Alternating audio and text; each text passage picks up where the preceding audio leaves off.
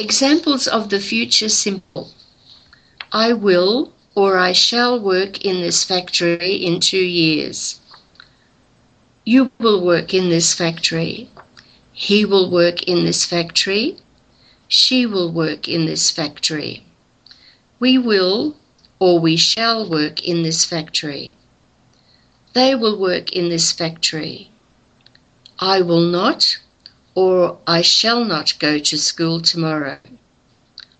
You will not, or you won't go to school tomorrow. He won't go to school tomorrow. She won't go to school tomorrow. We won't, or we shan't go to school tomorrow. They won't go to school tomorrow. Will I, or shall I read a book on Sunday? Yes, you will. Will you read a book on Sunday? Yes, I will. Or, yes, I shall. Will he read a book on Sunday? No, he won't. He will work in the garden. Will she read a book on Sunday? Yes, she will, if she wants. Will we read a book on Sunday?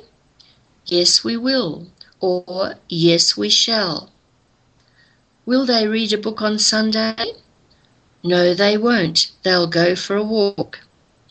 And here are more examples of the future simple. Will you play chess tomorrow? Maybe I will. She'll come to my place next Sunday.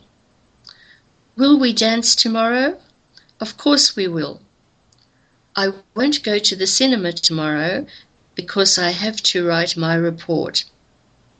I think the weather will be better next week and we will be able to go to the country. Will your brother go to the exhibition next Saturday? No, he won't. He is busy. Will you give me this book tomorrow? Certainly I will. They'll stay at home tomorrow. Where will she be tomorrow? She doesn't know where she will be. Please pay attention to the following points. One. Future simple consists of the word will and the infinitive of the main verb. For example, she probably will study German next year.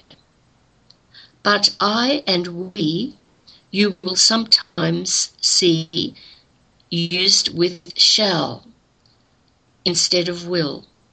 For example, I think I shall study Spanish next year. Two.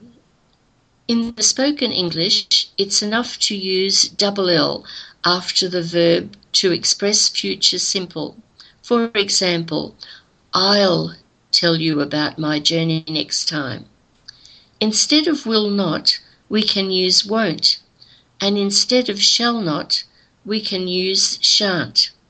For example, he won't go with us. We shan't be glad if it happens.